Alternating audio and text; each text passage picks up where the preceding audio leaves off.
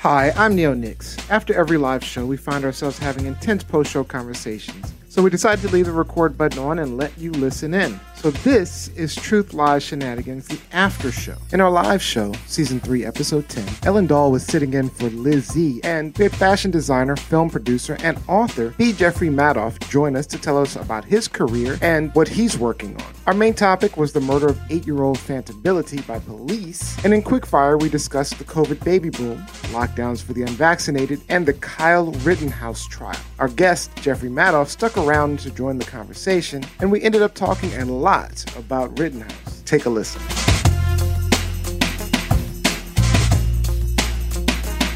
Welcome back to our after show. Yeah, this is uh yeah, usually we, we have about a half an hour, but our show went a little longer than usual. So because your stories were amazing. I didn't want to stop. I didn't want to stop. I was listening to you. It was like I, I didn't want it to stop. So I know. I kept I yeah, kept going. exactly. We had to let it. We had to So- figure out the your stories. Jeffrey, I'm very curious. Professionally, you have traveled internationally, and I'm just wondering if through your professional travels, you have found a place that is personally special to you. Yes. I like that. I like that answer. Thank you very much. Yeah, I'm uh, New York City. I love New York City. New I'm always happy to be returning here, uh, no matter where I go. And I've been other places where I've certainly enjoyed myself. But Mhm. as Dorothy said, there's no place like home.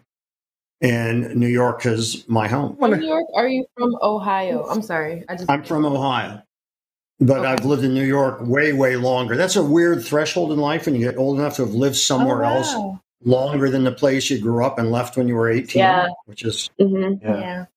one of those mi- early milestones. hmm I did want to get everybody's thoughts, including you, Jeff, um, on the Rittenhouse trial. So the question I had was, do we think that age sh- should play a role in terms of like, because he was 17 when he committed the crime. Do we think that Yeah, age yeah. matters in this case? He had a big boy gun. But he- I mean, he's still a, he's still a immature individual, right? Because I mean, we when you see him crying on you see him crying on the screen, sobbing like a like a baby. I mean, it reminds you that he still was a child. When I was seventeen, I was dumb. I was still an idiot. Were you that Yeah. dumb? I was You pretty. that I wasn't reckless? that dumb. Yes, you're right. I You wasn't were you that evil dumb. though? That's I wasn't a little that dumb. different. You weren't that. You probably weren't even close to being that dumb. Yeah. What do, what do you I think, think I was- Jeffrey? Uh, I think that he had an incredibly misguided sense of his mission. And that, Mm. uh, as Rob had said, the mere fact that he traveled across state lines, was illegally armed, somehow viewed himself as a vigilante, which is what he was acting as, Mhm. and he's not qualified as a medic. Uh, that would be like if I broke into your house, Johnny, and uh, you got out a gun, and me as the burglar shot you, and I said, "Well, self defense. She was going to shoot me." Ah, Why did I place myself in that kind that's of a situation? That's a good way to think about that. Actually, that that's a So, great the- analogy. So the fact that he uh, traveled across straight li- state lines, put himself uh, in harm's way, where he had absolutely zero justification for being there. Uh, that's the difficult. That's the difficult thing. I think that the prosecution, from what I can tell, and I have to qualify that because I'm only going by what I've read in the paper or the news reports. I haven't, I don't have any firsthand knowledge of this, nor did I sit in and listen to the unedited hearings of this. Sure. Uh, but the the the fact that he did what he did, there is no justification for it. So I think he had a. I think that he was delusional, and I think that he had a very misguided, uh, misguided sense of mission of what his mission was and what his place is in the world.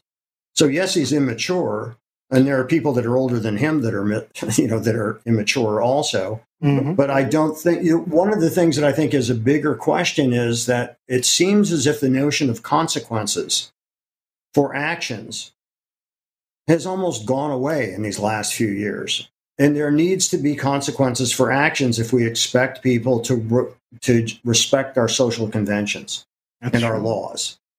That's true. Mhm. Yeah, I am worried that he'll get off actually, because I mean, it's looking it's looking like the I don't know. prosecution is not winning this case. You were going to say something. Ellen, about Yeah, I don't. I don't think. I don't think he'll win it either because the prosecution, the prosecuting attorney, is blowing the case. The judge absolutely despises this guy at this point. He blew up at him. Um, yeah, I don't. I. I don't. I don't. I think he's going to get off. Wait, I mean, but he's you, be charged for having like a weapon underage, but I think he. I think. I think he's going to be acquitted. so we're all in agreement that age doesn't matter here, right? 17 on the cusp of Uh, 18 neo i'm sorry you're able you're making big boy decisions at that point in time Totally. a lot of us at that point are choosing making those first steps along our life path But I mean, you can be this is a influenced to do wrong. I mean, you can be influenced. I mean, especially when you've got a president, doesn't- when you've got a president of the United States, you know, egging people on to do these things. I mean, I mean, he's But still a child, influenced doesn't, and doesn't right? mean you're not culpable because you've been influenced. Oh, Doesn't no, mean you're yeah. not culpable. Right. Because there are also other people who have been exposed to the things that he's been exposed to and managed to not go put themselves into trouble and kill three people. True. Like there are plenty of people who are influenced by Trump and his followers and you know, he he was like throwing up white power signs and he hung out with the Proud Boys, you know, it's like plenty of Yeah. people who are vulnerable in other situations in, in these situations figure out ways to not go somewhere they shouldn't be with an AR-15. well we have a comment from dario winter online right now uh, he needs to be locked up uh, those who filled prisons with people of darker hues for lesser charges and younger ages make this ludicrous yeah, yeah, that, that's a good point in terms of equity, um, because I'm certain if if and this is this is where I I believe one of the things that should be on trial is is privilege here. I mean, because like look at this. Mhm. There was a you know if you recall after um he shot these people. This is after he shot this. This is an image of him after he shot the people walking right next to um some. Oh no, when was this? This was That's one of his friends. That's not a that's cop. one of his friends. That's right. That's sorry. This Uh-huh. is one of his friends. But immediately afterwards, um, he walks right past the police with his AR-15. Uh huh. Well, no, if you if you remember, right after he right after he shot the Mhm. the guy, he had his AR-15 and he points down the street, and Mm-hmm. he says, and he just walked right past the police. The police don't do anything. He had to, like you said, he had to surrender himself because the Mhm. police did not arrest him, even though he's walking with an AR-15. I mean, I mean, whereas of course, you know, they go down and they assume that it was um, the black crowd that was causing some type of problem. But um, I, I think we should be looking more at um, the privilege here. Even when you look at him on the stand, what is he going to get away with? I mean, I don't doubt that he felt he was on a mission that he was righteously justified in doing, which is a problem in and of itself. That is a Mhm. problem. Uh, but again, that doesn't remove one from culpability Mhm. because he thought he was on this mission that he was going to protect people or businesses. There's a lot of delusional people out there. And uh, that doesn't, you know, there is, a, of course, an insanity plea that could be taken. But the point is that he should not escape legal blame. And the prosecution, from what I can tell, couldn't be doing much of a worse job uh, than they are doing. And I would question whether or not the judge is even unbiased because he seems to Yeah. be unhinged in his responses to this case. I was wondering. So if I were the prosecution, I'd go for a mistrial based Yes. on what happens because uh, there's there seems to be prejudice that's going on there also. Yeah. so what do you think? What do you think is going to happen if he does get off? What do you think the results are, Yanni? What do you think will happen? I unfor- I unfortunately think that it's going to that it's going to probably cause some violence in the streets. Yeah. Yeah. There's going to be some stuff going on down the street for you and me. And oh uh, yeah, University yeah, of you know. Maryland. Yeah. What do you well, think, I'm Gianni? saying DC. DC keeps the pulse of that kind of stuff. In Like if there's anyone protesting anywhere, it's gonna they're gonna be on Pennsylvania Avenue first. Oh, I just feel that it if something doesn't cause a, another like uh not a civil war, but like a, a a war on in this country, then that will. I think because it's like something that people really have been following this entire time. It's one of the um, it's one of those cases I think that uh, was no, it wasn't part of the Black Lives Matter, but it was something that I feel like has been followed by the Black community in a in a long time uh, for a long time because they just like you said, it's the, his privilege um, that's been oozing out throughout this entire mm-hmm. process. So, I mean, he, he needs to be he if it's not if he's not convicted of murder, he's going to have to be convicted of something or absolutely or I think he will or there will be riots. I agree with you guys. I, I don't think he's going to be completely cleared, but I personally think that he will be acquitted on the homicide charges. I think he may be too. Uh, George Fournier says he wanted to feel big and important and perhaps famous. Mission accomplished. And just so you know, George is a lawyer. He's actually he's actually my lawyer. yeah. But I, what I found it, the most amusing thing that I found, that the only amusing thing out of this was after he took the stand, was that Merriam-Webster um, updated their word of the day to crocodile tears because the tear. Oh yeah, I mean, the, you have to watch the video to see him cry on the stand um, because the tears on the stand were definitely not tears of remorse. Uh, it was a tear fabricated out of the fear of possible consequences. Is he scared for what might happen to him if he is charged or if he is acquitted? Hell yeah, who wouldn't be? Because if he gets mm-hmm. off, you've got a bullseye painted on you for the rest of your life. You're going to get a random shit kicking and you're going to know what it's for in his testimony, he said he did nothing wrong. So he definitely yeah, is not remorseful. Right. Yeah. I think no. I will say I think that that I don't think that that was for show. If you want like I if you watch it, he's beginning to stumble over his words. Like he clearly to me is having a panic attack. You don't need to cry to have a panic attack. He was like beginning to hyperventilate. I would have had a panic attack if I were in his if I were him um i think it was real that shouldn't obscure any you know that shouldn't um make it that shouldn't change anything but i don't think that was fake uh, I, I, think I, I kind of agree with Robbie fake. on the crocodile crocodile tears because I think he was thinking more of the consequences of his action as opposed to the actual remorsefulness of his actions or he felt bad totally. about his actions. But the panic just... attack was real, but oh, it yeah. wasn't about remorse. It was about like you guys totally um, yeah scared. Yeah. I think he was I think he was scared keeping keeping his story straight because he was he was he was talking about something very like the actual moment that he shot someone when he was doing that and I think he just like lost it. I don't think he was like, "Oh my god, I killed this person," but he was like, oh shit. Yeah, but you don't, like, never oh, saw, you never saw him cry when he was flashing his white pride signs and hanging out with the Pride Boys and Ricky Schroder. That's true. There's, Ricky Schroder. There's no fear at that yeah. point.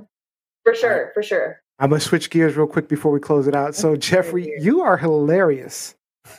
and I, I mean, I, am just curious. That, so Ellen, that is a that's a hell of a switch of gears, by the way.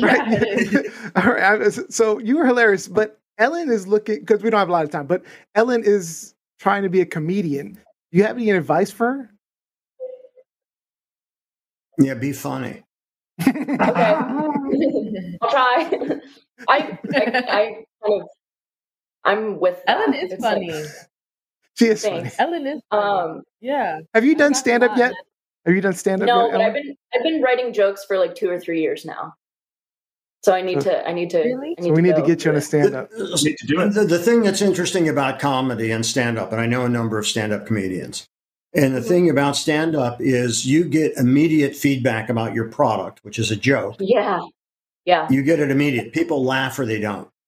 Yep. So the only way you know if they're going to laugh is you have to get up in front of an audience and test your material.